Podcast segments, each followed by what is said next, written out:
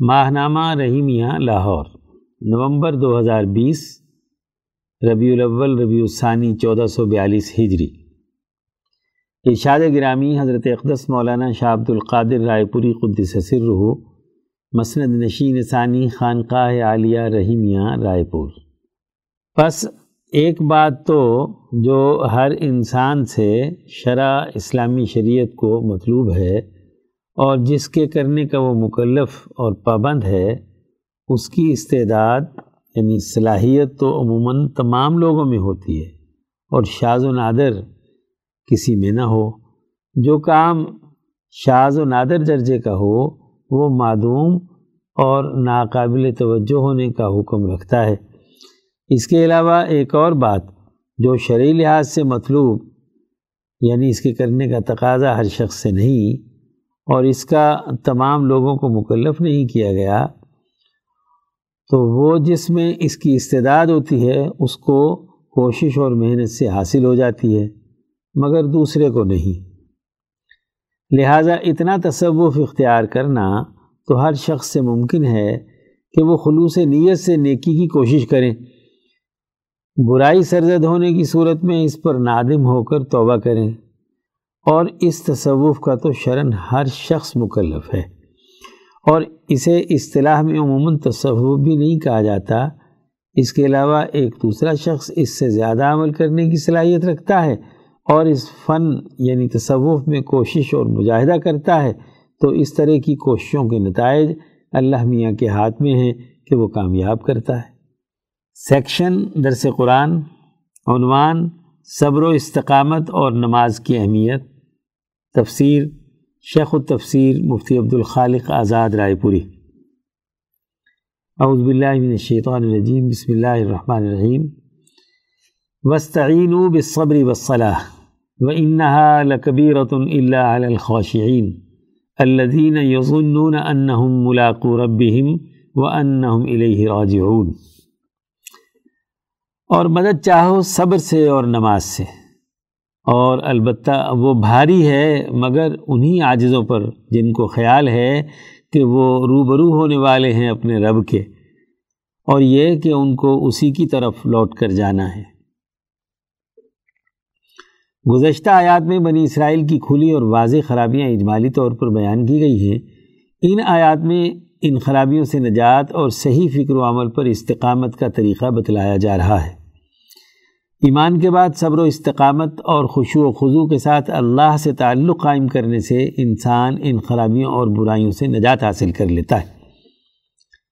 وسطین بصبری وصلاح جو آدمی اپنے غلط فکر و عمل سے رجوع کر کے صحیح راستے پر آنا چاہتا ہے تو اسے صبر و استقامت اور نماز کی پابندی کرنی چاہیے۔ اس لیے کہ جب کوئی آدمی اپنی بری حالت کو بدلنا چاہے اور ایسا فکر و عمل، صحیح نظریہ اور عملی طریقہ کار اختیار کرنا چاہتا ہے، تو اس کے راستے میں بڑی مشکلات کھڑی ہو جاتی ہیں۔ وہ چاہتا ہے کہ ماضی میں کی گئی غلطیوں اور گناہوں سے رجوع کرے، لیکن بسا اوقات ظالم قوتیں اس پر جھپٹتی ہیں اور اس کا سماجی بائیکاٹ کیا جاتا ہے، جس سے اس کی معیشت کا نظام خراب ہو جاتا ہے۔ اسے اپنی زندگی کی ضروریات کو حاصل کرنے میں بڑی مشقت اٹھانی پڑتی ہے۔ ایسے ماحول میں جو آدمی پختہ طور پر اپنی ماضی کی حالت کو بدلنے کے لیے تیار ہے، تو اسے ان مسائل پر صبر و استقامت کا مظاہرہ کرنا چاہیے۔ اسے ان مشکلات کی کوئی پرواہ نہیں کرنی چاہیے۔ وہ صبر اور نماز کے ذریعے سے اللہ سے مدد طلب کرے۔ اس لیے کہ حق پر صبر و استقامت سے انسان میں ثابت قدمی پیدا ہوتی ہے اور اللہ کی طرف رجوع کرنے کا واحد اور کامل وسیلہ صرف نماز ہے۔ صبر کا لغوی معنی ہمت سے کام لینا اور ڈٹ جانا ہے۔ اس کی تین صورتیں ہیں۔ ایک، صبر عالت طاعات یعنی نیکیوں پر جماؤ یعنی البر کے اصولوں پر جن نیکیوں کا حکم دیا گیا ہے، ان پر استقامت کے ساتھ عمل کرنا اور صحیح فکر و عمل پر جماؤ اختیار کرنا۔ دو، صبر عن المعاصی، گناہوں سے رک جانا۔ یعنی الاسم پر مبنی جن گناہوں اور برائیوں سے روکا گیا ہے، ان سے پوری استقامت سے رکے رہنا۔ تین، صبر علی المصائب مصیبتوں پر صبر کرنا۔ یعنی نیکی کی حالت قائم کرنے اور برائیوں کا مقابلہ کرنے کے لیے انسان تیار ہو جائے تو اس راستے میں آنے والی مصیبتوں کو پوری ہمت کے ساتھ برداشت کرنا۔ اس سے ارادے کی پختگی اور انسانی ہمت کی طاقت کا اظہار ہوتا ہے۔ یہ ہمت اور جرت اس کی مددگار بنتی ہے۔ اسی لیے صبر و استقامت سے مدد لینے کا حکم دیا گیا ہے۔ انسان کے لیے مددگار دوسری چیز نماز ہے۔ جب انسان صبر و استقامت کے ساتھ اپنے صحیح ایمان اور نظریے کے مطابق عملی کام کرنے کے لیے پرعزم ہو جاتا ہے تو مصیبتیں آتی ہیں، پریشانیاں پیدا ہوتی ہیں۔ ایسے ماحول میں اللہ کی طرف رجوع کر کے نماز پڑھنا بہت مددگار بنتا ہے۔ نماز کے ذریعے سے اللہ کی تجلیات نازل ہوتی ہیں، جس سے انسان کی روح طاقتور بنتی ہے۔ روح کی طاقت انسان کی حالت بدلنے میں بنیادی کردار ادا کرتی ہے۔ اس سے اللہ تبارک و تعالیٰ کے ساتھ صحیح ربط اور تعلق پیدا ہو جاتا ہے۔ نبی اکرم صلی اللہ علیہ وسلم کے بارے میں ہے، کان نبی صلی اللہ علیہ وسلم اذا حضبہ امر صلی۔ سنن ابی داود حدیث نمبر ایک ہزار تین سو انیس۔ یعنی نبی اکرم صلی اللہ علیہ وسلم کا جب کوئی اہم کام در پیش ہوتا تو آپ صلی اللہ علیہ وسلم نماز پڑھتے تھے۔ وَإِنَّهَا لَكَبِيرَةٌ إِلَّا عَلَى الْخَاشِعِينَ۔ ان دونوں چیزوں سے مدد لینا بہت مشکل ہے۔ اس مشکل سے نمٹنا تبھی ممکن ہے کہ جب انسان اپنی پوری قوت عقلیہ کے ساتھ یہ سمجھے کہ اسے اللہ تعالیٰ کی طرف رجوع کرنا ہے۔ اسی کے سامنے خوشو و خضو اختیار کرنا ہے۔ اور وہ اللہ کی طرف رجوع کرنے کا بالکل اسی طرح محتاج ہے، جیسا کہ کھانا پینا، بلکہ اس سے بھی زیادہ رجوع اللہ کی ضرورت ہے۔ اللہ تعالیٰ کی طرف خوشو اور خضو اختیار کرنے والوں کے لیے ان سے مدد لینا آسان ہو جاتا ہے۔ الذین یظنون انہم ملاقو ربہم وانہم الیہ راجعون۔ اللہ کی طرف خوشو و خضو کی وضاحت کرتے ہوئے دو بنیادی اساسی امور بیان کیے گئے ہیں۔ ایک یہ کہ ان کے دلوں میں یہ خیال پختہ ہو جائے کہ انہیں اپنے رب کے روبرو حاضر ہونا ہے۔ جن لوگوں کے دلوں میں یہ خیال پختہ ہو جاتا ہے، وہ ضرور اللہ کے سامنے جواب دہی کی وجہ سے صبر و استقامت اور نماز کے ذریعے سے مدد طلب کرتے ہیں۔ دوسرے یہ کہ ان کے ذہن میں یہ واضح ہو جائے کہ انہیں اللہ تبارک و تعالیٰ کی طرف ہی لوٹ کر جانا ہے۔ دنیا کے تمام امور کا آخری نتیجہ یہی ہے کہ انہیں واپس اللہ تبارک و تعالیٰ کی طرف جانا ہے۔ وہاں حساب و کتاب ہونا ہے، گناہوں اور ظلم میں مبتلا لوگوں کے لیے سزا ہے اور عدل و انصاف، امن، امان اور اچھی حالت اختیار کرنے والے عمدہ اخلاق کے حامل لوگوں کے لیے انعامات اور جنت کی ترقیات حاصل ہونا ہے۔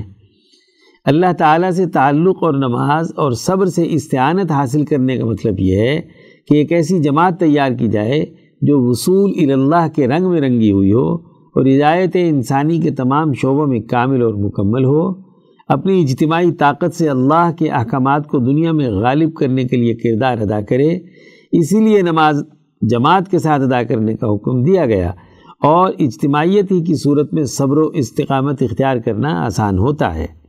یہودیوں سے کہا جا رہا ہے کہ وہ اپنی بد اخلاقی چھوڑ کر رسول اللہ صلی اللہ علیہ وسلم پر ایمان لا کر ان کی جماعت کا حصہ بنے، تبھی کامیابی ممکن ہے۔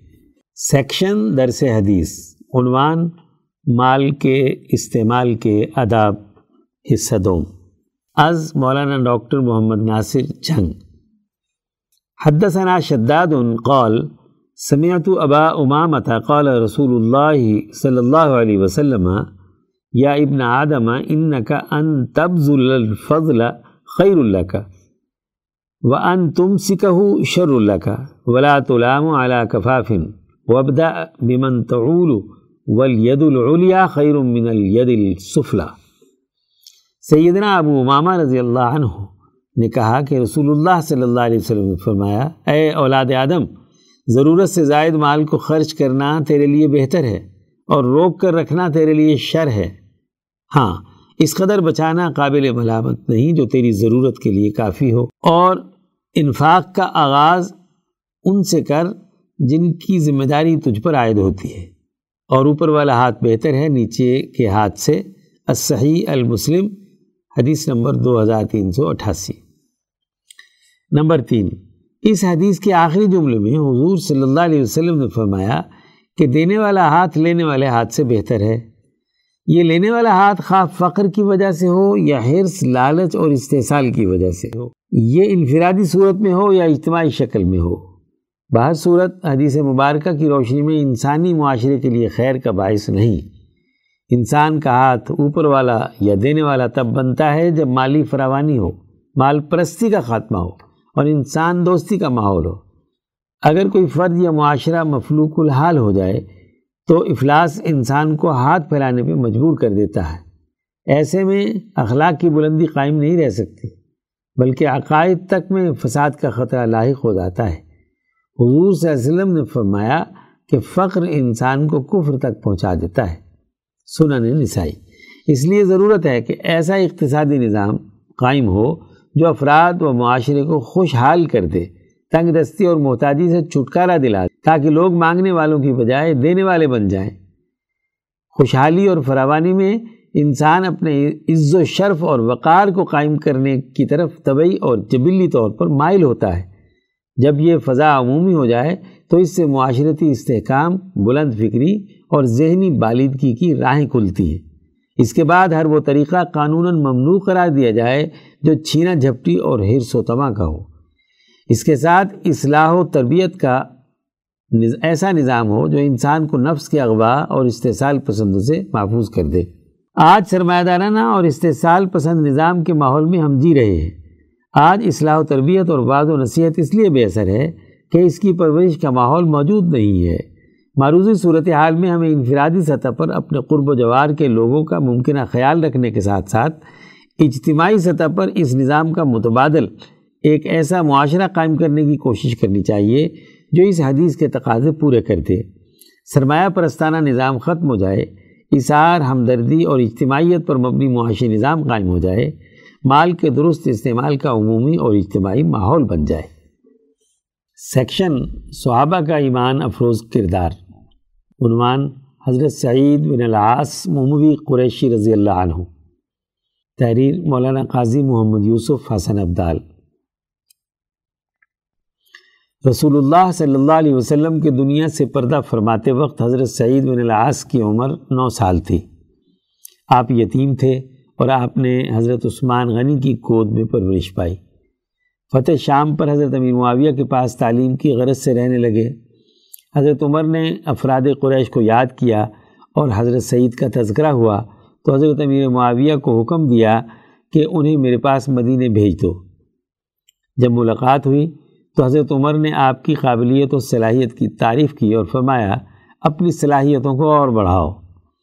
حضرت عثمان نے انہیں واپس بلا کر شادی کرائی۔ آپ حضرت عثمان کے دور خلافت سنتیس ہجری میں ہی کوفے کے گورنر بنے اور تبرستان اور وسط ایشیا کے کئی علاقے فتح کیے۔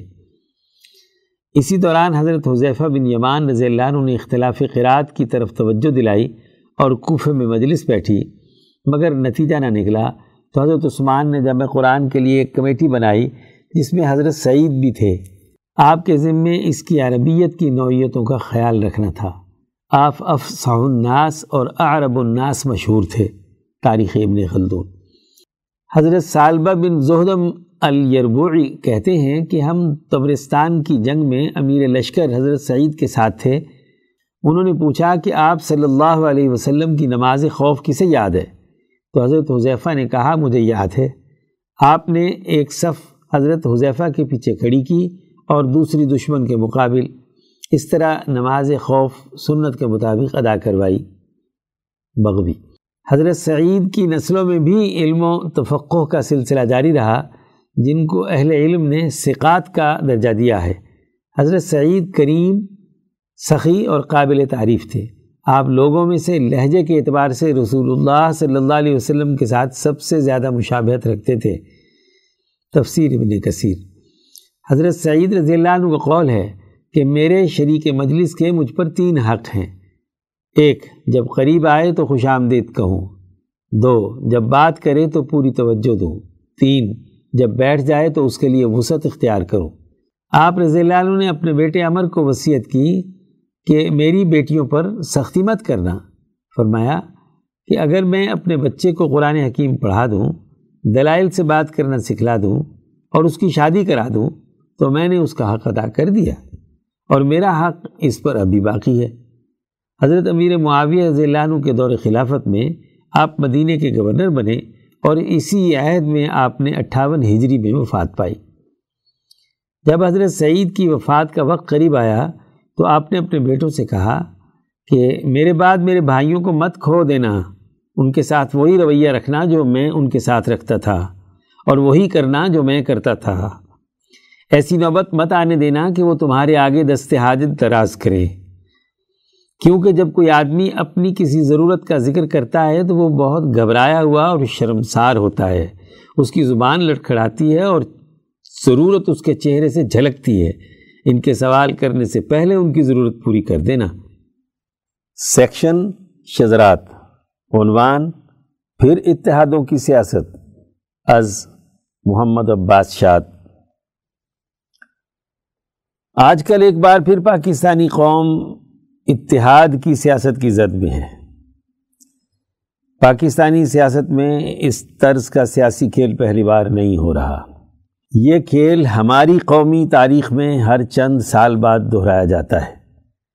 لیکن تاریخ اور سیاست کے طالب علم کے سامنے اصل سوال یہ ہے کہ ایسے اتحاد کب، کیسے اور کیوں بنتے ہیں؟ ہماری سیاسی جماعتیں اصل کام کیوں نہیں کرنا چاہتی؟ کیا اصل کام کے راستے میں کوئی رکاوٹ ہے؟ یا یہ جماعتیں خود اس کام کے راستے کا سب سے بھاری پتھر ہیں یہ بات تاریخی مسلمات کا درجہ رکھتی ہے کہ ایسی تحریکیں اور اتحاد کوئی ٹھوس نتیجہ پیدا نہیں کر سکتے۔ جیسا کہ ہم انہی صفحات پر ملک میں وقفے وقفے سے اٹھنے والی تحریکات کے حوالے سے بارہا عرض کر چکے ہیں۔ آج کا سب سے اہم قومی سوال یہ ہے کہ آخر کیا وجہ ہے کہ اس طرح کی تحریکیں اپنی منزل مراد تک کیوں نہیں پہنچ پاتی؟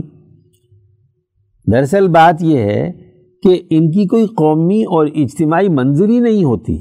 البتہ ان پارٹیوں پر قابض شخصیات نے اپنے شخصی اور انفرادی مفادات کے حوالے سے جو کچھ طے کر رکھا ہوتا ہے وہ اگر مل جائے تو وہ در پردہ حاصل کر کے تحریکیں ختم کر دی جاتی ہیں۔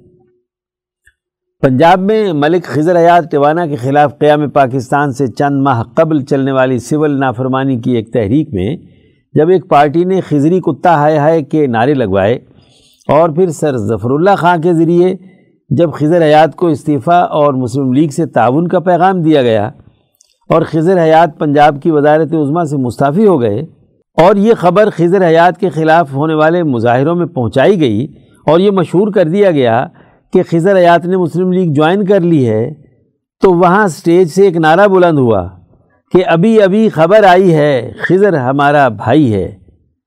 یہ نعرہ ہمارے اس طرح کے سیاسی اتحادوں اور تحریکوں کی قلی کھولنے کے لیے کافی ہے کہ کچھ لوگوں کے مفادات کو تحفظ مل جانے کے بعد دفعتاً پوری تحریک کا رخ بدل دیا جاتا ہے اور سیاسی دشمنوں کو بھی بھائی بنا لیا جاتا ہے۔ شرمناک بات یہ ہے کہ ایسی تحریکوں کو کامیاب بنانے کے لیے انسانی خون سے سینچا جاتا ہے۔ اس کے لیے معصوم انسانوں کی لاشیں گرائی جاتی ہیں۔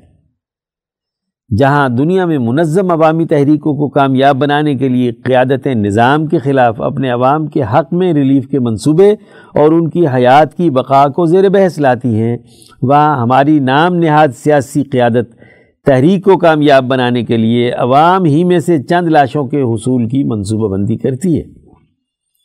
پاکستان میں ایسے ہی حکومتیں گرانے کے ایک مرحوم ماہر سیاستدان نے ایوب خان کے خلاف اپنے سیاسی اتحادیوں سے حکومت گرانے کو یقینی بنانے کے لیے ایک اجلاس میں چند لاشوں کے حصول کی حکمت عملی پہ غور کیا تھا۔ اگر ہمیں اس تحریک کے آغاز ہی میں چند لاشیں مل جائیں تو پھر ایوب خان کی حکومت کو ہم سے کوئی نہیں بچا سکتا۔ ہماری سیاست کا یہ انسان دشمن پہلو ہمارے آج کے نوجوانوں کے سامنے ہونا انتہائی اہم ہے۔ ان اتحادوں سے متعلق ایک اہم بات یہ ہے کہ اس کی عمارت بہت ہی خوبصورت ناموں پر کھڑی کی جاتی ہے۔ جس میں قومی اتحاد اور نظام مصطفیٰ کی اینٹوں سے اس کا صدر دروازہ چنا جاتا ہے۔ لیکن حقیقت میں ایسا کچھ بھی نہیں ہوتا۔ ان کی اپنی پارٹیاں تحریکی جذبے اور جمہوریت سے بالکل خالی ہوتی ہیں۔ یہ کوئی حقیقی اتحاد نہیں ہوتے۔ بلکہ ایک وقتی امبو ہوتا ہے جو اپنے اپنے مفادات کو لاحق خطرات کی وجہ سے جمع ہو جاتا ہے۔ ملک اور قوم کے مفاد میں کوئی طویل المدتی عمل اور منصوبہ بندی ان کے پیش نظر نہیں ہوتی۔ اگر ایسا ہوتا تو اب تک کی بیسیوں ایسی تحریکیں اور اتحاد ہمارے دکھوں کا مداوع کر چکے ہوتے۔ بلکہ ہوتا یہ ہے کہ ایسی تحریکوں کے اختتام پر قوم ایک نئے عذاب اور بحران سے دوچار ہو جاتی ہے۔ گویا ان کا معاملہ مرض بڑھتا گیا، جوں جوں دوا کی والا ہی رہتا ہے۔ موجودہ اپوزیشن اتحاد، پاکستان ڈیموکریٹک موومنٹ کا سیاہ ترین پہلو، کرپشن اور بدعنوانی میں لتھڑی لبے گور سیاست کو مذہبی کارکنوں کے دینی جوش و خروش سے آکسیجن فراہم کرنے کی کوشش کی جا رہی ہے۔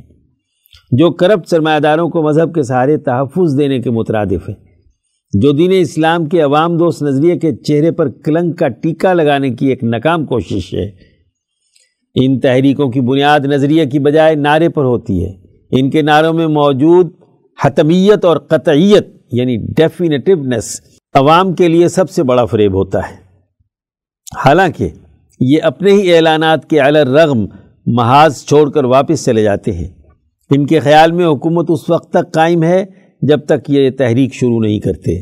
جس دن انہوں نے جلسہ گاہوں کو رونق بخشی، اس کے بعد حکومت چند گھنٹوں کی مہمان رہ جائے گی۔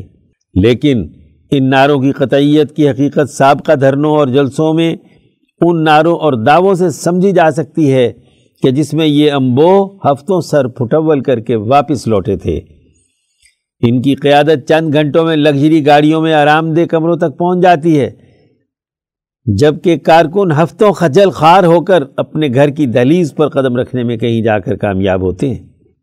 اس صورتحال کو دو ہزار پندرہ میں مسند اقتدار پر بڑا جوان جماعت کے دھرنے اور اکتوبر دو ہزار انیس کے ایک مذہبی جماعت کے اسلام آباد دھرنے کے تناظر میں بخوبی سمجھا جا سکتا ہے۔ اب ضرورت اس عمر کی ہے کہ ہمارا نوجوان وقتی مفاداتی تحریکوں کے میکنزم کو سمجھے اور اس کی پشت پر موجود تانے بانے کے خوفناک مقاصد کے خلاف اپنا قومی شعور بیدار کرے۔ قومی آزادی کے حقیقی مشن کو اپنا نصب العین بنا کر انسانیت کی ترقی کا ایک ایسا نظام قائم کر دکھائے جو دنیا کے لیے زندہ مثال بن سکے۔ اللہ تعالی ہمیں ملکی ترقی کے حقیقی سیاسی شعور اور مشن کے لیے قبول فرمائے۔ آمین۔ مدیر۔ سیکشن افکار شاہ ولی اللہ۔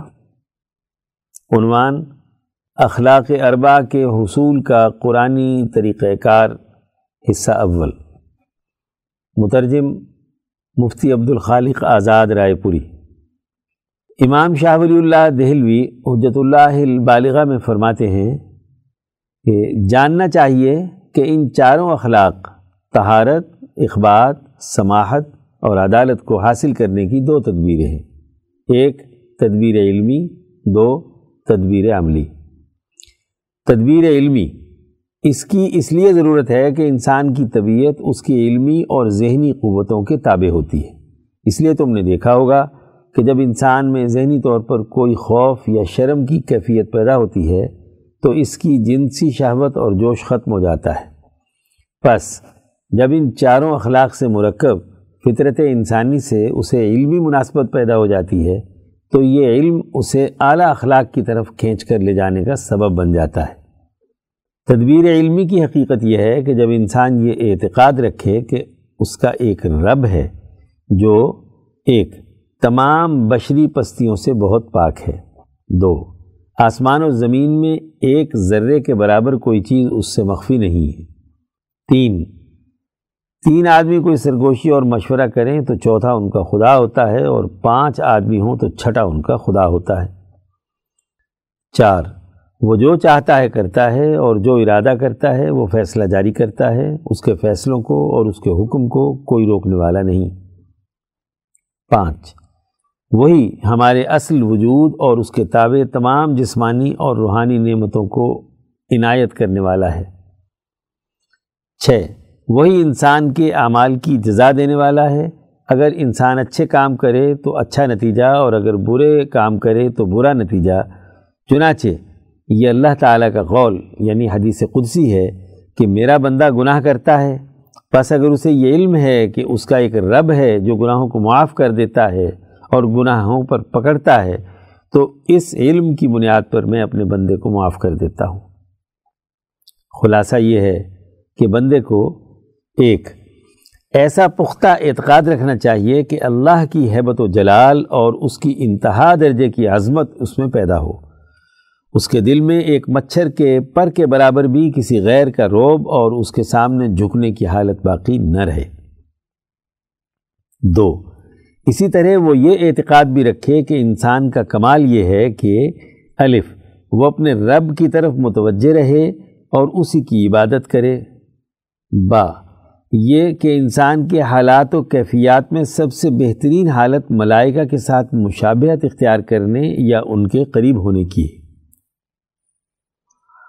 جیم، یہ چاروں اخلاق اس کو اپنے رب تعالیٰ کی طرف قریب کرنے والے ہیں۔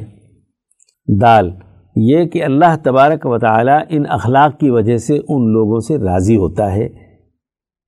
ہاں یہ کہ بندے پر اللہ کا یہ حق ہے، اسے پورا کرنا اس کے لیے ضروری ہے۔ خلاصہ یہ ہے کہ وہ یہ بات علمی طور پر اس طرح جان لے اور اس کی ضد کا کوئی احتمال بھی اس کے ذہن میں باقی نہ رہے۔ کہ اس کی کامیابی انہی اخلاق کے حاصل کرنے میں ہے اور اس کی بدبختی ان اخلاق کو چھوڑنے سے پیدا ہوتی ہے۔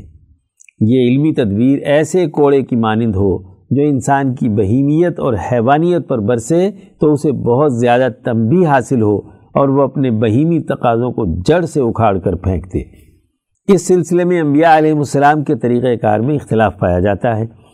سب سے عمدہ ترین طریقہ وہ ہے جو اللہ تعالیٰ نے حضرت ابراہیم علیہ السلام پر نازل کیا کہ انہوں نے اللہ کی پرعظمت نشانیوں اور نعمتوں سے لوگوں کو تذکیر اور نصیحت کی، اللہ کی بلند صفات بیان کی اور اس کی افاقی اور روحانی نعمتوں کا تذکرہ کیا۔ یہاں تک کہ انسانی روح کو صحت مند بنانے کے لیے علم التذکیر بھی اعلیٰ اللہ میں مزید کسی اضافے کی ضرورت نہیں رہی۔ یہ بات اس قدر تحقیقی طور پر ثابت ہو گئی کہ انسان اسی ذات باری تعالیٰ کے لیے اپنی لذتوں کو چھوڑیں اور اس کے ذکر کو باقی ہر چیز پر ترجیح دیں، اس ذات باری تعالیٰ سے شدید محبت کریں اور انتہا درجے کی اپنی جد و جہد کر کے صرف اسی ہی کی عبادت کریں۔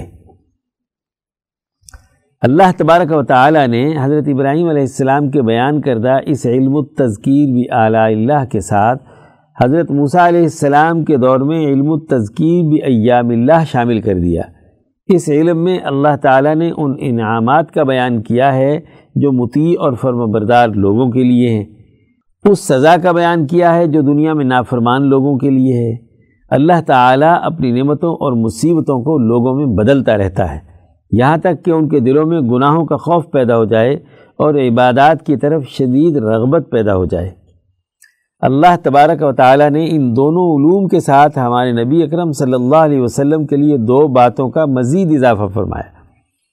ایک، علم الموت و ما بعدہ یعنی قبر اور حشر وغیرہ میں پیش آنے والے واقعات بیان کر کے لوگوں کو عذاب الہی سے ڈرایا اور انعامات الہی کی خوشخبری دی۔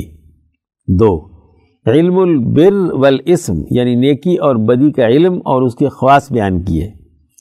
ان تینوں علوم سے متعلق امور کا صرف علمی طور پر جان لینا کافی نہیں ہے، بلکہ ضروری ہے کہ ان علمی باتوں کا بار بار بیان کیا جائے اور ہر وقت ان کو ملاحظہ کیا جائے اور انہیں اپنی نگاہوں کے سامنے ہر وقت رکھا جائے، یہاں تک کہ انسان کی تمام علمی قوتیں ان امور سے بھر جائیں اور انسانی جسم اور اس کے اعضاء ان کے فرمبردار بن جائیں۔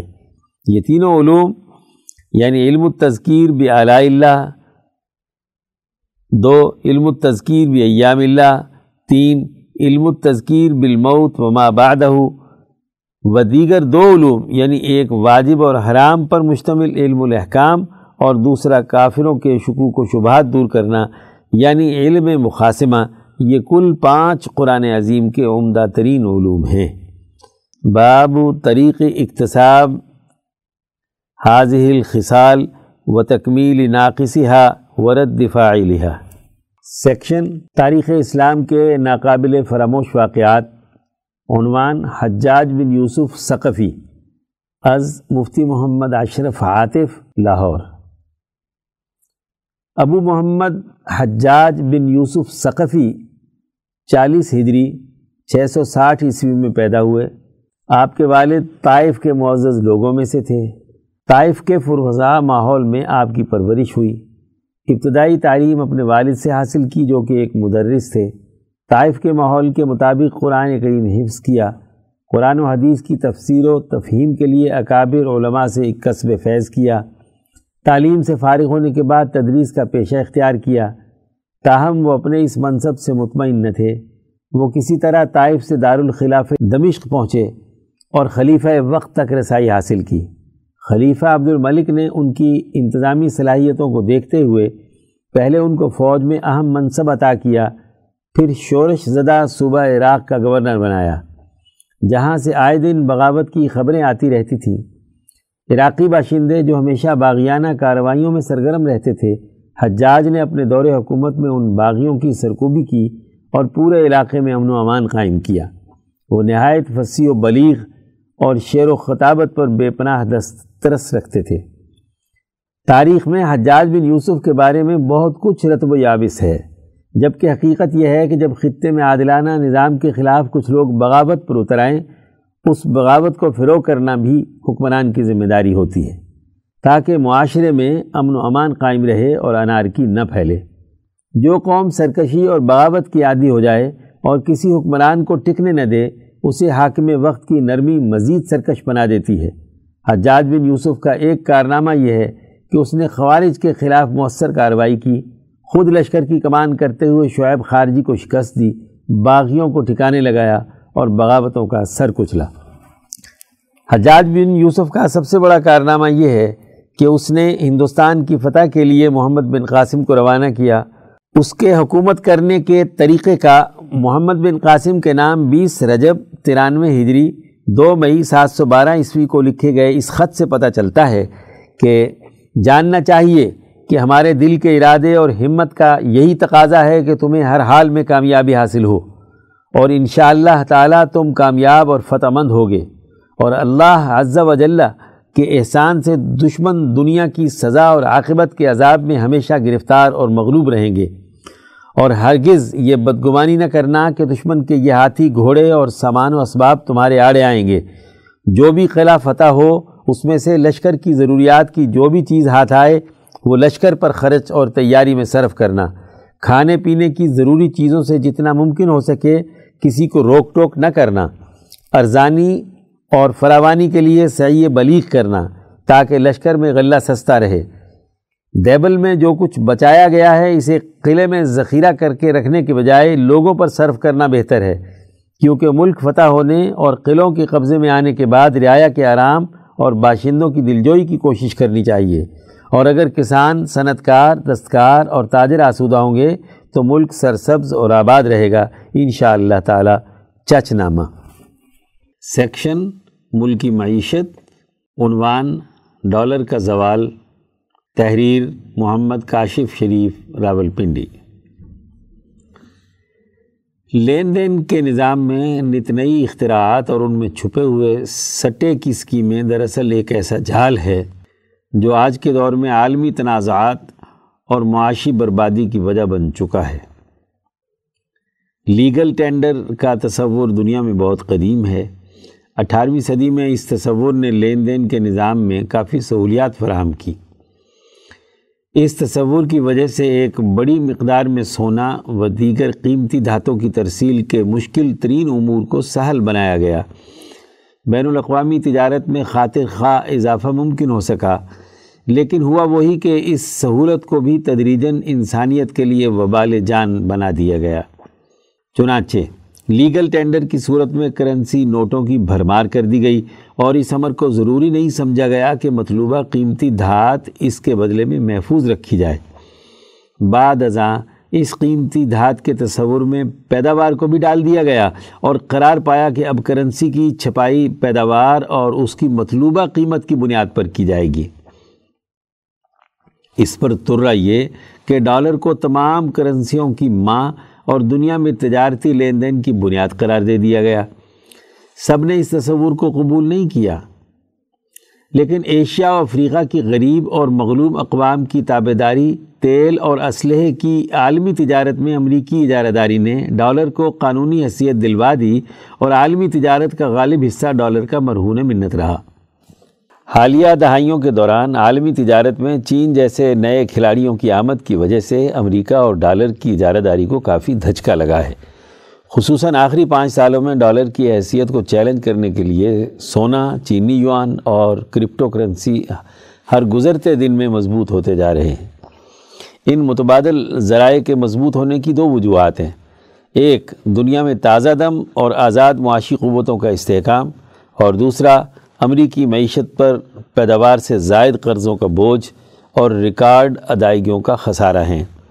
اب تو حال یہ ہے کہ امریکہ پر کل دو سو بیس کھرب ڈالر کا اندرونی اور بیرونی قرضہ ہے، جس میں صرف چین کا حصہ گیارہ کھرب ڈالر سے زائد ہے۔ امریکہ کی مقامی قرضوں کی فراہمی کرونا وبا کے بعد اس قدر زوال کا شکار ہو چکی ہے کہ اب ڈالر چھاپنے یا چین جیسے بیرونی سرمایہ کاروں سے مزید قرض لینے کے سوا اس کے پاس کوئی چارہ نہیں رہا۔ چنانچہ ان عالمی حالات میں صرف چین ہی ہے جو معاشی حوالے سے اس قابل ہے کہ امریکہ کے مرکزی بینک کو قرض دیتا رہے۔ گویا امریکہ کی محدود مدتی معاشی بقا کا دار و مدار چین پر ہے۔ موجودہ عالمی سیاسی حالات کے تناظر میں یہ اندازہ لگانا مشکل نہیں کہ پہلے سے ہی زائد الرسد ڈالر جو دراصل اپنی بتیس فیصد حیثیت کھو چکا ہے، عالمی سطح پر بھی اپنی قدر کھو سکتا ہے۔ ڈالر کی قدر کھونے کے نتیجے میں چین کے ساتھ ساتھ ان معیشتوں کو بھی دھچکا لگ سکتا ہے، جہاں ڈالر کے ذخائر قدر زیادہ مقدار میں موجود ہیں۔ لیکن چین جیسی معیشت کے لیے یہ دھچکا جز وقتی ہوگا، کیونکہ وہ پہلے ہی معاشی تنوع پر کام کرتے ہوئے دیگر عالمی مالیاتی اور تجارتی اثاثے بنا چکا ہے۔ دلچسپ عمر یہ ہے کہ ایسے میں پاکستان کی معیشت کو فائدہ پہنچ سکتا ہے۔ اور اگر ہماری مقتدرہ کی مفاد پرستی اور چلاکی آڑے نہ آئی، تو پاکستانی روپے کی قدر ڈالر کے مقابلے میں بہتر ہو سکے گی۔ یہ مہنگائی کے اثرات کو کم کرنے میں خاطر خواہ مدد فراہم کرے گی۔ سیکشن، عالمی منظرنامہ۔ عنوان، تنازع نگورنو قراباغ خطۂ قفقاز۔ تحریر، مرزا محمد رمضان راول پنڈی یہ تنازع خطۂ قفقاز کے دو ملکوں کے درمیان پیدا ہوا ہے۔ چونکہ ہمارے علاقے میں ان کا تعارف نہ ہونے کے برابر ہے، لہذا اس تنازع کو سمجھنے کے علاوہ ان ممالک کا مختصر تعارف بھی ضروری ہے۔ آرمینیا، سرکاری نام جمہوریہ آرمینیا اور دارالحکومت پریوان ہے۔ یہ ساحلی علاقوں کے بغیر ایک زمین بند ملک ہے جو یوریشیا کے خطے قفقاز میں واقع ہے۔ اس کے شمال میں جارجیا اور جنوب میں ایران، جبکہ مشرق میں آذربائی جان اور مغرب میں ترکی ہے۔ دو ہزار سترہ عیسوی کی مردم شماری کے مطابق اس کی کل آبادی انتیس لاکھ تیس ہزار چار سو پچاس تھی۔ پاکستان نے آج تک آرمینیا کو تسلیم نہیں کیا ہے۔ آذربائی جان سرکاری نام جمہوریہ آذربائی جان ہے۔ اس کے دارالحکومت کا نام باکو ہے۔ دو ہزار انیس عیسوی کی مردم شماری کے مطابق یہاں کی کل آبادی نوے لاکھ اٹھانوے ہزار ہے۔ یہ یوریشیا کے جنوبی قفقاز کا سب سے بڑا اور زیادہ آبادی والا ملک ہے۔ آذربائی جان بحرۂ کیسپین یعنی بحر گیلان دنیا کی سب سے بڑی جھیل کے مغربی کنارے مشرقی یورپ اور جنوب مغربی ایشیا کے سنگم میں واقع ہے۔ اس کے شمال میں روس اور جنوب میں ایران اور آرمینیا ہیں۔ انیس سو اکانوے عیسوی میں سوویت یونین کے بین الاقوامی کردار سے واپس لوٹنے کے نتیجے میں، جہاں اور پندرہ ممالک اس سے علیحدہ ہوئے، یہ دونوں ممالک بھی انہی میں شامل تھے۔ آذربائی جان کی علیحدہ حیثیت کو جن ملکوں نے سب سے پہلے تسلیم کیا، ان میں ترکی کے بعد پاکستان دوسرا بڑا ملک تھا۔ بی بی سی کی پانچ اکتوبر کی رپورٹ کے مطابق ایک وقت تھا جب نہ روس کوئی ملک تھا، نہ آرمینیا اور نہ ہی آذربائی جان یہ تینوں ہی سوویت یونین یعنی یو ایس ایس آر کا حصہ تھے۔ مذکورہ رپورٹ میں کہا گیا ہے کہ آج دونوں ممالک آرمینیا اور آذربائی جان آپس میں لڑ رہے ہیں۔ ان حالات میں روس کا کردار دلچسپ ہو گیا ہے، کیونکہ اس کا ان دونوں کے ساتھ پرانا رشتہ ہے، جو اب بھی قائم ہے۔ آرمینیا کے ساتھ روس کا فوجی اتحاد ہے، جس کا نام تنظیم معاہدہ اجتماعی سلامتی یعنی کلیکٹیو سیکیورٹی ٹریٹی آرگنائزیشن ہے، جسے اختصار سے سی ایس ٹی او کہتے ہیں۔ بی بی سی کے مطابق روس کا وہاں ایک فوجی اڈہ بھی قائم ہے، لیکن روس کی اپنی سرحد سے متصل آذربائی جان کی حکومت سے بھی اچھی دوستی ہے۔ بی بی سی کا مزید کہنا ہے، آرمینیا اور آذربائی جان جن ہتھیاروں سے لڑ رہے ہیں، وہ دونوں نے روس سے خریدے ہیں۔ یعنی روس دونوں کو اسلحہ فراہم کرتا چلا رہا ہے۔ یہ خطہ تیل کے ذخائر سے مالا مال ہے۔ تیس ستمبر دو ہزار بیس کو جاری ہونے والی بی بی سی کی رپورٹ کے مطابق گزشتہ صدی میں عالمی منڈی میں فروخت ہونے والا آدھے سے زیادہ تیل باکو سے نکالا جاتا تھا۔ رپورٹ میں مزید ہے کہ آج بھی باکو دنیا کی تیل کی کل کھپت کا پانچواں حصہ یعنی بیس فیصد اکیلا پیدا کرتا ہے۔ تیل کے پیسے نے باکو اور آذربائیجان کو ترقی اور خوشحالی دی ہے۔ نگورنو قرباغ باکو اور پریوان کے درمیان نگورنو قرباغ متنازع علاقہ ہے۔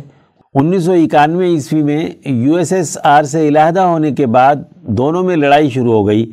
یہ جنگ انیس سو چورانوے تک جاری رہی۔ اس دوران تیس ہزار سے زائد لوگ مارے گئے اور یہ علاقہ مکمل طور پر آرمینیائی افواج کے کنٹرول میں آ چکا تھا۔ روس نے شامل ہو کر ان کے درمیان معاہدہ کروایا۔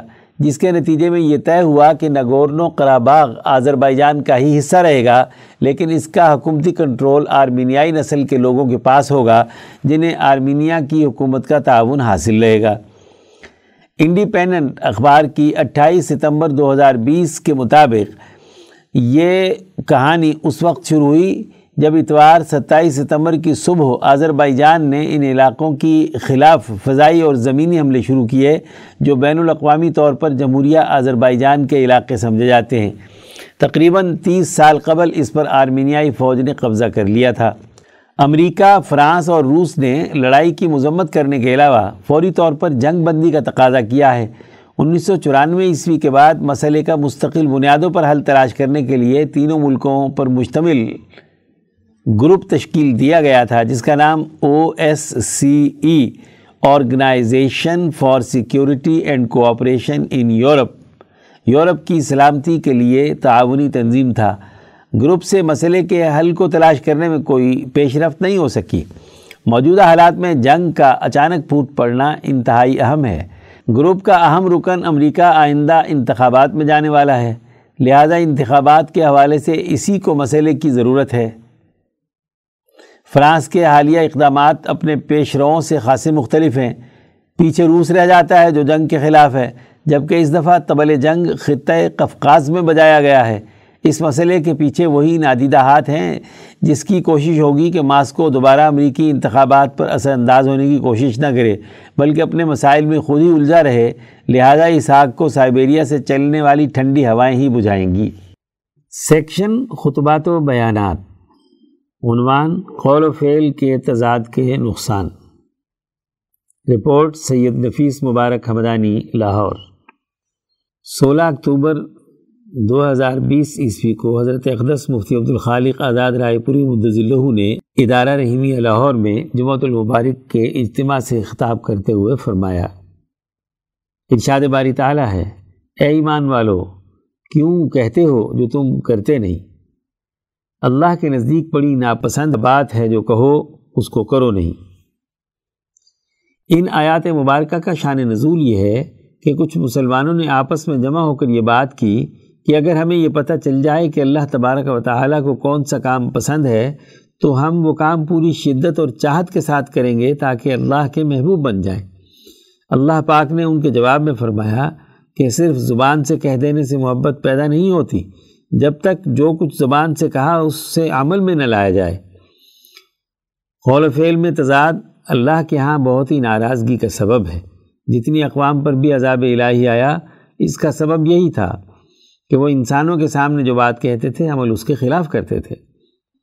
قومیات قوم ثبوت، قوم لوت یہ وہی اقوام ہیں جن کو ان کے حکمران طبقوں نے اجتماعیت کے اعلی رغم انسانیت کو نقصان پہنچانے کے کام میں استعمال کیا۔ اور اپنے اس ظلم کے کام کو اچھا کہا۔ ایسے ہی نمرود، شداد، حمان، قارون، فرعون، ابو جہل اور قیصر و کسرا تھے کہ وہ جو دعویٰ کرتے تھے اس کے مطابق عمل نہیں کرتے تھے۔ باقی رہی یہ بات کہ تم یہ چاہتے ہو کہ اللہ کا محبوب ترین کام کا ہمیں پتہ چل جائے، تو ہم اس پر عمل کریں گے۔ تو اللہ نے فرمایا، بے شک اللہ تو ان کو پسند کرتا ہے جو اس کی راہ میں صف باندھ کر لڑتے ہیں۔ گویا وہ سیسا پلائی ہوئی دیوار ہے۔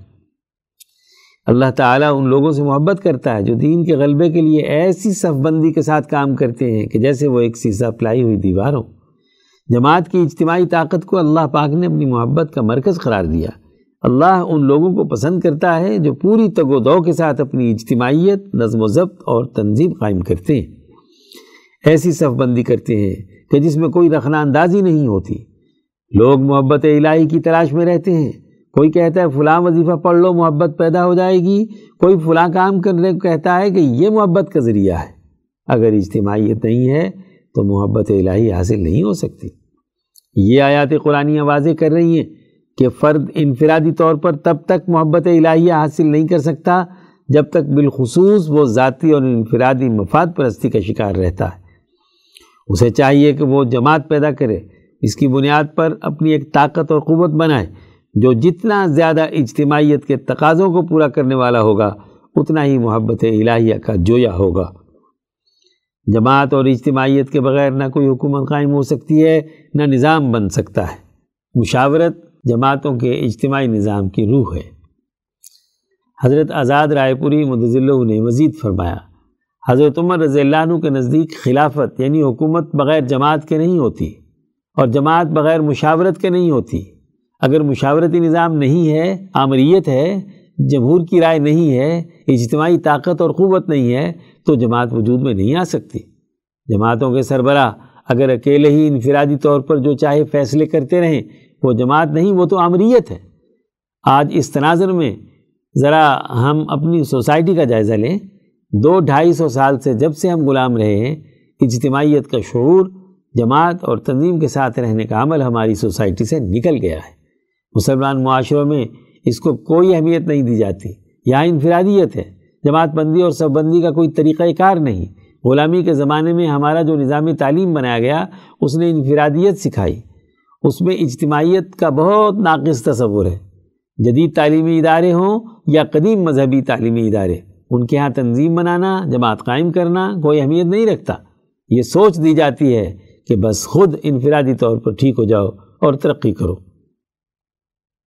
ہمارے معاشروں میں جسے صف بندی یا جماعت کہتے ہیں، وہ حقیقت میں جماعت نہیں ہوتی۔ وہ افراد کا ایسا امبو ہوتا ہے کہ جس کو صرف ٹائٹل جماعت کا دیا جاتا ہے۔ پھر جماعت بھی جو قائم کی جاتی ہے، وہ صرف نام کی جماعت ہے۔ اس میں مشاورت کا عمل نہیں ہوتا۔ فرد واحد کی امریت ہوتی ہے۔ وہ ایک خاندان کی لمیٹڈ کمپنی قرار پاتی ہے۔ پاکستان کی اکثر جماعتیں نون فے قاف سین وغیرہ کے عنوان سے انفرادی ناموں سے رجسٹرڈ ہیں۔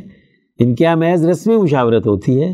وہ بھی یہ کہ بڑے بڑے چار، پانچ، دس لیڈر جمع ہو جائیں اور مشورہ کر لیں تو وہ مشورہ شمار ہوتا ہے۔ روایات میں آتا ہے کہ حضرت عمر فاروق رضی اللہ عنہ جیسے جلیل القدر العظم بہادر، دلیر اور جرت مند حکمران کی مجلس سے مشاورت میں نوجوان، بڑے، بوڑھے، تمام سمجھدار عقل مند قرآن حکیم کا فہم رکھنے والے ہر وقت موجود رہتے تھے۔ عمر فاروق سب سے کہتے تھے کہ دیکھو، مشورہ صرف بڑی عمر والوں کا حق نہیں، نوجوانوں کو بھی پوری طاقت اور قوت جرت اور ہمت کے ساتھ اس مجلس سے مشاورت میں اپنی رائے دینی چاہیے۔ آپ مشورے میں شریک نوجوانوں سے براہ راست رائے لیتے تھے۔ سب کی رائے سنی جائے، سمجھی جائے، تبھی تنظیم ڈسپلن اور جماعت قائم ہوتی ہے۔ اگر یہ تنظیمی طاقت نہ ہو اور بنیاد مرسوس کے مطابق صف بندی نہ ہو تو کبھی کامیابی نہیں ہو سکتی۔ اللہ کی محبت اسی جماعت پر آتی ہے جس کی تنظیمی قوت مضبوط ہو۔ اسی محبت الہیہ کی وجہ سے اللہ نے نصر من اللہ و فتح قریب کا اعلان کیا ہے۔ ان مومنین کے لیے جو ایسی جماعت بندی کر لے، اللہ کی طرف سے نصرت اور قریبی زمانے میں فتح کے حصول کی خوشخبری ہے۔ قیادت پر مسلط ناکارہ طبقے تنظیمی طاقت و قوت سے محروم ہیں۔ حضرت آزاد رائے پوری متضلہ نے مزید فرمایا، اللہ پاک نے بڑی اہم بات اشاد فرمائی ہے کہ کیوں کہتے ہو جو تم کرتے نہیں؟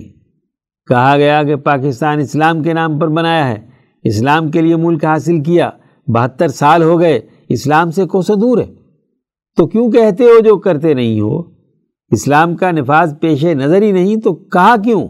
اور پھر ستر بہتر سال کی تاریخ گواہ ہے کہ یہاں ہر جماعت نے جس وعدے پر الیکشن لڑا وہ پورا نہیں کیا۔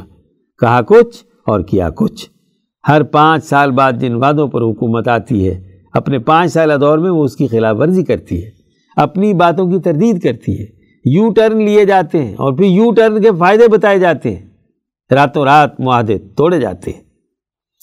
خلافت عثمانیہ کے زوال کے بعد جب مولانا عبید اللہ سندھی ہندوستان، افغانستان، روس، وسطی ایشیائی مسلم ریاستوں، سوئٹزرلینڈ، ماسکو اور قسطنطنیہ، استنبول میں رہنے کے بعد انیس سو اٹھائیس عیسوی میں مکہ مکرمہ پہنچتے ہیں تو وہ فرماتے ہیں کہ میں نے مسلمان ریاستوں کا مشاہدہ کیا ہے۔ ان ممالک میں مسلمانوں کی جو مذہبی اور سیاسی قیادت اس وقت موجود ہے میری پختہ رائے ہے کہ اس قیادت اور اس کے زیر تعلیم لوگوں کی بنیاد پر مسلمانوں کو زوال سے نکالنے کا کوئی بھی پروگرام بنایا جائے، وہ فیل ہو جائے گا۔ خواہش مقتدر طبقے کی احساس پر آپ انقلاب کی پلاننگ کر لیں، جمہوریت کے نام سے پارلیمنٹ بنا لیں، بادشاہت کے نام سے ڈکٹیٹرشپ مسلط کر لیں، قومی حکومتوں کے نام سے قومی جمہوریت قائم کر لیں سوشلزم سرمایہ داری یا اسلام کا نام استعمال کر کے اس کا سیاسی نظریہ استعمال کر لیں۔ مسلمان ملکوں کا مذہبی اور سیاسی کیڈر ناکارہ ہو چکا ہے۔ ان پر اعتماد کر کے کوئی پروگرام بنانا اپنے آپ کو دھوکہ دینا ہے۔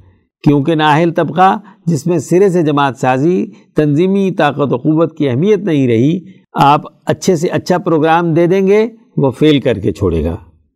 آپ دیکھیے، مولانا عبید اللہ سندھی رحمۃ اللہ علیہ کا کیا ہوا تجزیہ اس پورے سو سال کی گزری ہوئی تاریخ کے واقعات کی عکاسی کرتا ہے۔ جو انہوں انیس سو تیس عیسوی میں تجزیہ کیا تھا، وہ بالکل درست ثابت ہوا۔ خواہ بادشاہت کا نظام جو عرب ملکوں کو ٹکڑوں میں بانٹ کر قائم کیا گیا یا جمہوریت کے نام پر پاکستان میں اور بادشاہت کے نام پر افغانستان جیسے ملکوں میں ڈرامہ رچایا گیا، مسلمانوں نے ماشاء اللہ بھی لگائے، آمریتیں بھی قائم کی، سیاسی حکومتیں بھی بنائیں لیکن پھر بھی مفتوحیت اور مغلوبیت آج مسلمانوں پر ہی مسلط ہے۔ کیوں؟ کہ ان تمام مسلمان ملکوں کا غالب نظام جماعتی زندگی اور ڈسپلن نہیں سکھاتا۔ ہر ایک کے دماغ میں بچپن سے ہی ماں باپ کے گھر سے لے کر کالج، یونیورسٹی، مسجد، مدرسے، پیر خانے، خانقاہوں تک میں ایک ہی بات ڈالی جاتی ہے کہ خود ترقی یافتہ بنو، انفرادی طور پر آگے بڑھو۔ جب اجتماعیت اور مشاورت کی بات آتی ہے تو اسے نظر انداز کیا جاتا ہے۔ پارلیمنٹ اور ڈی چوک کے پاور شو۔ حضرت آزاد رائے پوری متضلع نے مزید فرمایا، دنیا بھر کی جمہوریتوں میں جمہوریت کا حسن یہ ہوتا ہے کہ قومی جمہوری نظام میں قوم کے حقیقی نمائندے واقعی منتخب ہو کر پارلیمنٹ میں جاتے ہیں اور معاملات پارلیمنٹ کے فلور پر بیٹھ کر حل کرتے ہیں۔ لیکن ستر سالوں سے پاکستان میں ایک تماشا لگا ہوا ہے، پارلیمنٹ پر قبضہ کرنے کی جنگ رہتی ہے۔ کبھی کوئی قبضہ کر لیتا ہے، کبھی کوئی جو مشاورتی فورم یعنی پارلیمنٹ ہے، وہاں کوئی بات نہیں کی جاتی۔ وہاں سے نکل کر گلی محلوں، سڑکوں پر جل سے جلوس کیے جاتے ہیں۔ اور عوام سے کہا جاتا ہے کہ تم قربانی دو۔ کہا جا رہا ہے کہ ضرور ایک لیڈر بڑا کرپٹ ہے، لیکن اس کے علاوہ کوئی آپشن نہیں۔ کہا جا رہا ہے جی ضرور کرپشن ہے، لیکن کرپشن ہمارا مسئلہ نہیں ہے۔ سلیکٹڈ حکومت ہمارا ٹارگٹ ہے۔ یہ بتاؤ کہ ستر سالوں سے کون سی حکومت ہے جو سلیکٹڈ نہیں تھی؟ کس نے انہیں منتخب کیا؟ ساری سلیکٹڈ حکومتیں ہی تھیں۔ تمہیں اقتدار مل جائے تو تمہارے نزدیک الیکٹڈ حکومت ہے۔ دوسرے کے نزدیک یہ سلیکٹڈ حکومت ہے۔ وہ دھرنے دیتا ہے، جلوس نکالتا ہے۔ آج جو پہلے دھرنے دے رہا تھا، اسے سلیکٹڈ حکومت کہا جا رہا ہے۔ اور جن کو اقتدار نہیں ملا، وہ باہر بیٹھ کر جلوس نکال رہے ہیں۔ یہ لوگ جس نظام جمہوریت کو مانتے ہیں، اس کا تقاضا تو تھا کہ پارلیمنٹ میں بیٹھ کر کام کریں۔ جبکہ پارلیمنٹ سے باہر نکل کر اپنے ہی بنائے ہوئے نظام کی خلاف ورزی کر رہے ہیں۔ کیوں کہتے ہو وہ بات جو کرتے نہیں ہو؟ آج سے چار، پانچ سال پہلے جب اسلام آباد میں دھرنے دیے جاتے تھے، تو یہی ساری پارٹیاں پارلیمنٹ میں بیٹھ کر اعلان کر رہی تھی کہ پارلیمنٹ میں آ کر بات کرو۔ ڈی چوک میں کیوں بیٹھے ہو؟ اور آج معاملہ الٹا ہے۔ جو اس وقت ڈی چوک میں بیٹھے ہوئے تھے، وہ کہتے ہیں پارلیمنٹ میں آ کر بات کرو۔ دوسرے کہتے ہیں کہ نہیں، ہم نے تو ڈی چوک پر ہی بات کرنی ہے۔ یہ کیا تماشا ہے؟ اس کو ملکی اجتماعیت اور جماعت بندی کہتے ہیں؟ جماعت کا شعور پیدا کرنا بہت ضروری ہے۔ جماعت ایک نظریے اور نصب العین پر بنتی ہے۔ اس کے پیش نظر ایک پروگرام ہوتا ہے۔ جماعت کے تمام افراد ایک طے شدہ لاہ عمل کے مطابق کام کرتے ہیں۔ چاہے کتنا ہی عرصہ کیوں نہ لگ جائے، جماعت اسی طرح بنتی ہے۔ نبی صلی اللہ علیہ وسلم کا طریقہ چھوڑ کر جب بھی کام کیا جائے گا، تو اسی سسٹم کی اعلی کاری اور چاکری ہوگی۔ اس کے علاوہ کچھ نہیں۔ کامیابی کا ایک ہی راستہ ہے کہ اپنے اندر سچی تقوی والی متقی جماعت تیار کی جائے، جو انقلاب کی بنیاد پر کام کرے کہ اسے اس زوال کی حالت سے نکلنا ہے، اس فرسودہ غلامی کے نظام کو توڑنا ہے۔ اسلام کی تعلیمات اور انسانیت کی خدمت کی بنیاد پر نظام قائم کرنا ہے۔ تبھی کامیابی ہو سکتی ہے۔ یہ دینی شعور پیدا کرنا جمعے کے دن کی نصیحت کا بنیادی ہدف ہونا چاہیے۔ سیکشن عظمت کے مینار۔ عنوان حضرت مولانا ابو محمد احمد الدین چکوالی رحمۃ اللہ علیہ، تحریر وسیم اعجاز، کراچی۔ بر عظیم پاک و ہند کی تحریکات آزادی میں ریشمی رومال کی تحریک ایک ہمہ گیر تحریک تھی، جس نے پورے ہندوستان کا احاطہ کیا ہوا تھا۔ اس تحریک کے روح رواں حضرت شیخ الہند مولانا محمود حسن اور ان کی تربیت یافتہ جماعت تھی۔ تحریک کے آغاز ہی میں وطن عزیز کے مختلف شہروں میں اہم مراکز کا قیام عمل میں لایا گیا۔ انہی مراکز میں ایک اہم مرکز چکوال کا بھی تھا۔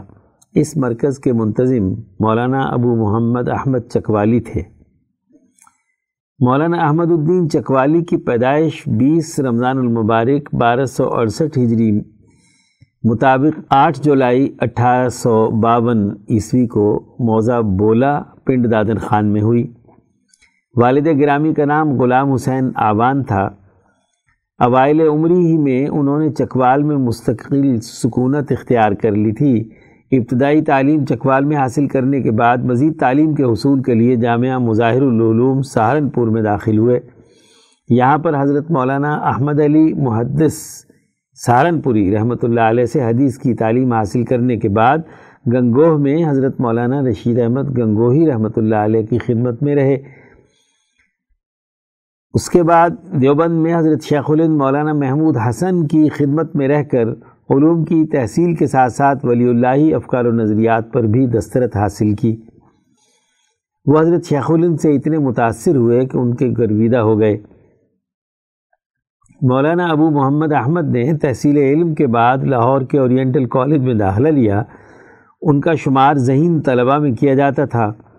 ان کی ذہانت کی بنیاد پر کالج کی جانب سے انہیں ماہانہ وظیفہ بھی ملتا تھا، لیکن کالج میں ان دنوں تعلیم کا معیار کم ہونے کی وجہ سے اٹھارہ سو بیاسی عیسوی میں وہ حرمین شریفین تشریف لے گئے، جہاں ان کی ملاقات اٹھارہ سو ستاون عیسوی کے عظیم انقلابی رہنما اور حاجی امداد اللہ مہاجر مکی رحمۃ اللہ علیہ کے انتہائی قابل اعتماد ساتھی مولانا رحمۃ اللہ کرانوی سے ہوئی۔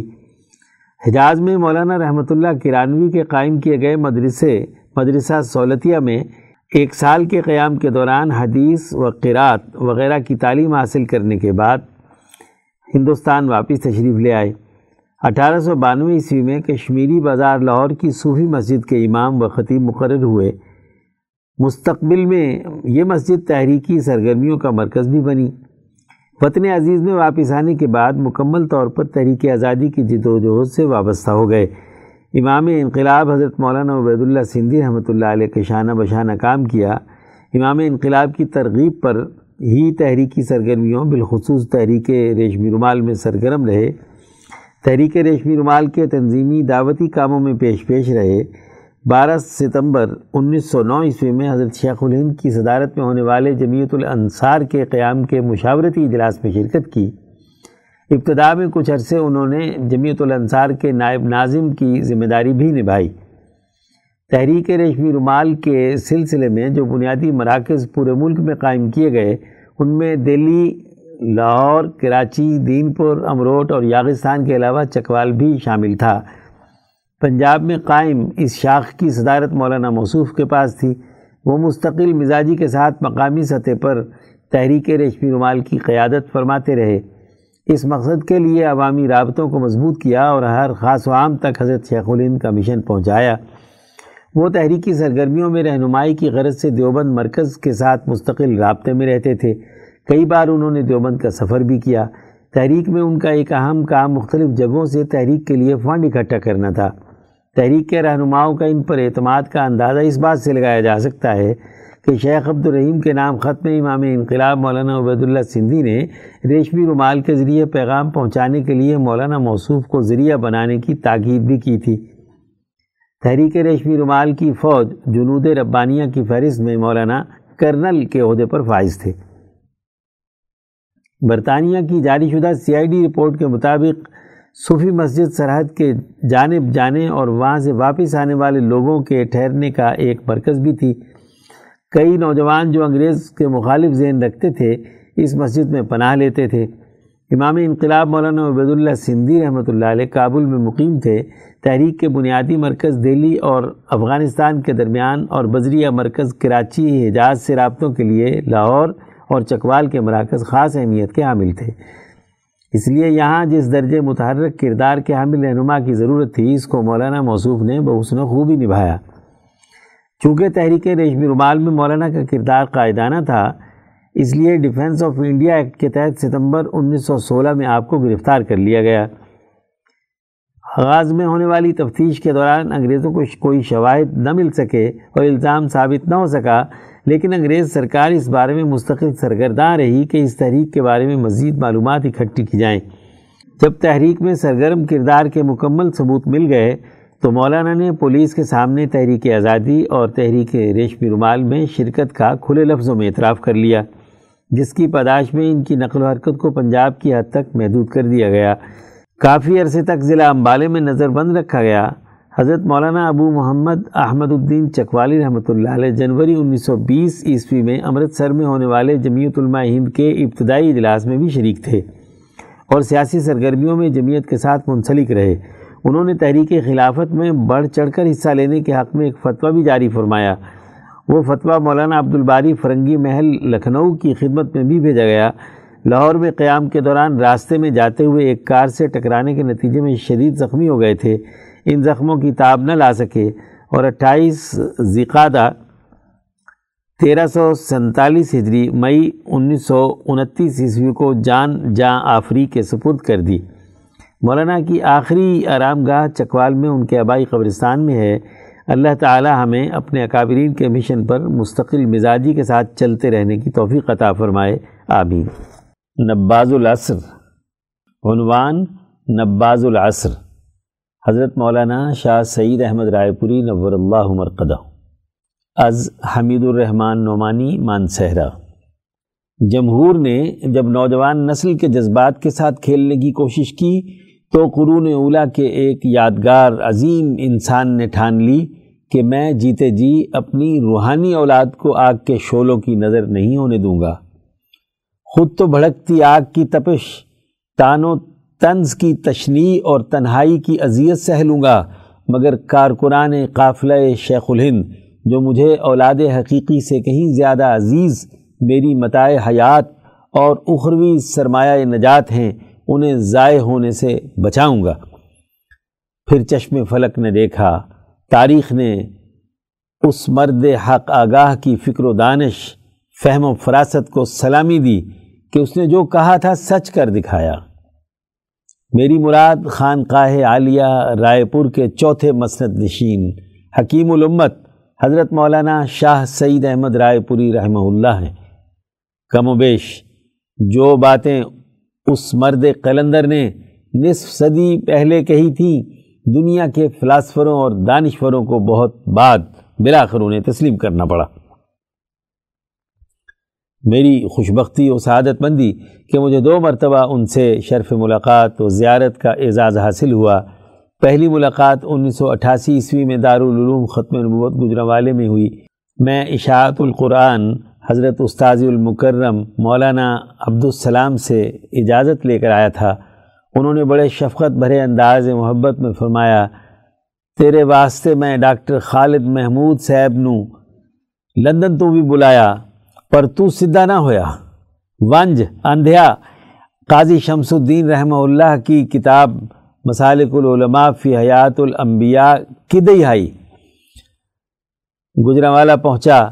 تو نہایت ہی محترم، محبان پروفیسر حافظ محمد اختر رحمانی صاحب اور پروفیسر مولانا عبد الرحمن صاحب امن آبادی نے بڑے گرم جوشی سے اہلاً وسہلاً مرحبا کہا۔ دوسرے روز نماز اثر کے بعد دارالعلوم ختم نبوت کنگنی والا کی مسجد کے صحن میں بیٹھا وہ ساقی راہ حق کے ساتھیوں کو جامع محبت پلا رہا تھا۔ مجھے میرے ان دوستوں میں سے کسی ایک نے بیت ہونے کے لیے کہا تو میں نے جواباً کہا، آپ کو معلوم نہیں، میں نے امام الموحدین پیر سید عنایت اللہ شاہ صاحب بخاری کے دست راست پر بیت توحید کر رکھی ہے۔ میرا جواب جسے شاید بھٹکی انسانیت کے مسیحا نے سن لیا تھا۔ مسکرائے، پیار سے قریب کیا، گلے لگایا اور محبت سے چہرے پہ تھپکی دی۔ اس لمس کی حلاوت و مٹھاس ابھی تک بھول نہیں پایا۔ تصور ہی تصور میں کم و بیش دو صدی قبل کی وہ تھپکی یاد آ گئی جو ایک سید نے، جو امام المجاہدین تھا، سید احمد شہید نے چودہ پندرہ سالہ اس نوجوان جس نے دلی کی جامع مسجد میں قافلہ مجاہدین میں شمولیت اختیار کی تھی کہ چہرے پہ تھپکی دی تھی اور بھیگی آنکھوں سے فرمایا تھا کہ یہ گلاب سا چہرہ میدان جہاد میں مرجھا جائے گا تو اس نے کہا تھا، سید، یہ چہرہ آمنہ کے لال سے زیادہ قیمتی تو نہیں۔ یہ تین دن کا تربیتی پروگرام تھا، جس میں میں نے بغور قریب سے دیکھا، پڑھا، سنا اور مشاہدہ کیا۔ واللہ العظیم۔ میں نے کارکنوں کے لیے ان سے زیادہ شفیق و مہربان، آج تک نہ کسی مذہبی رہنما کو دیکھا، نہ سیاسی کو۔ کارکنوں سے ان کی شفقت و محبت باپ کی مانند تھی۔ مجلس میں پتہ نہیں چلتا تھا طالب کون ہے اور مطلوب کون۔ کوئی اونچ نیچ نہیں تھی۔ بس ایک خوشبو بھری مسکراہٹ پھیلتی تھی جس سے پورا ماحول معطر ہو جاتا تھا۔ دوسری ملاقات کا تذکرہ ادھار سے ہی۔ وہ مرکزی جامع مسجد مانسہرہ میں ہوئی۔ انہوں نے جمعت المبارک کے اجتماع سے تاریخی خطاب اشاد فرمایا تھا۔ میرے ساتھ میرے خال المکرم مولانا حامد میاں رحمہ اللہ کے شاگرد رشید تلمیز شیخ القرآن، مولانا حبیب الرحمٰن نور اللہ مرقدو بھی تھے، جو پچھلے دنوں ہمیں داغ مفارقت دے گئے۔ حق مغفرت فرمائے، عظیم انسان تھے۔ بعض سنا تو فرمانے لگے، نباز العصر ہیں؟ ایسے لگا جیسے وقت کا عبید اللہ سندھی بول رہا ہو۔ وہ واقعی نابغ روزگار، ایک حبقری شخصیت۔ اعلیٰ اوصاف و اخلاق کے مالک، فلسفہ ولی اللہ کے امین، فکر سندھی کے سب سے بڑے دائی اور حضرت شیخ الند مولانا محمود حسن کے افکار کے حقیقی وارث تھے۔ افسوس یہ کہ بہت سے علماء ان کے مقام و مرتبے کو سمجھ نہ پائے۔ اگر سچ کہوں تو یہ کہ ان کے پاس اتنا علم ہی نہیں تھا کہ وہ ان کے فلسفہ انقلاب کو سمجھ پاتے۔ سیکشن منظوم کلام۔ عنوان پیام صبح روشن، کلام ام مومنہ کراچی۔ جو ہمت کے نشاں ہیں، وطن کے نوجوان ہیں۔ جو ہمت کے نشاں ہیں، وطن کے نوجوان ہیں۔ پیام صبح روشن، وطن کے نوجوان ہیں۔ جو روکے ظلمتوں کو جلائیں شم روشن۔ جو روکے ظلمتوں کو جلائیں شم روشن۔ وطن کی آن ہیں، یہ وطن کے پاس باں ہیں جو رو کے ظلمتوں کو جلائیں شم روشن۔ وطن کی آن ہیں، یہ وطن کے پاس باں ہیں پیام صبح روشن، وطن کے نوجوان ہیں۔ پیام صبح روشن، وطن کے نوجوان ہیں۔ اٹھائے آنکھ جو بھی مٹا دیں اس نظر کو۔ اٹھائے آنکھ جو بھی مٹا دیں اس نظر کو۔ اٹھائے آنکھ جو بھی مٹا دیں اس نظر کو۔ وطن پہ مٹنے والے، وطن کے نگہباں ہیں۔ پیام صبح روشن وطن کے نوجوان ہیں، پیام صبح روشن وطن کے نوجوان ہیں۔ لہو میں ان کے شامل ہے ایما کی حرارت۔ لہو میں ان کے شامل ہے ایما کی حرارت۔ جرت کے یہ پیکر یہ عظمت کے نشاں ہیں۔ جرت کے یہ پیکر یہ عظمت کے نشاں ہیں۔ پیام صبح روشن وطن کے نوجوان ہیں۔ پیام صبح روشن وطن کے نوجوان ہیں۔ ہیں باطل کے یہ مقابل جو راہ حق کے راہی۔ ہیں باطل کے یہ مقابل جو راہ حق کے راہی ولی اللہ فکر و نظر کے ترجمہ ہیں۔ ولی اللہ فکر و نظر کے ترجمہ ہیں۔ پیام صبح روشن وطن کے نوجوان ہیں۔ پیام صبح روشن وطن کے نوجوان ہیں۔ یہ تاریخی جو ڈھلے گی طلوع صبح ہوگی۔ یہ تاریخی جو ڈھلے گی طلوع صبح ہوگی۔ یہ مایوسی کے دشمن امیدوں کے نشاں ہیں۔ پیام صبح روشن وطن کے نوجوان ہیں۔ سحر کا استعارہ یقین کی کرن بھی ہیں۔ سحر کا استعارہ یقین کی کرن بھی ہیں۔ یہ مٹی کے محافظ، یہ معمار ای زماں ہیں۔ پیام صبح روشن وطن کے نوجوان ہیں۔ پیام صبح روشن وطن کے نوجوان ہیں۔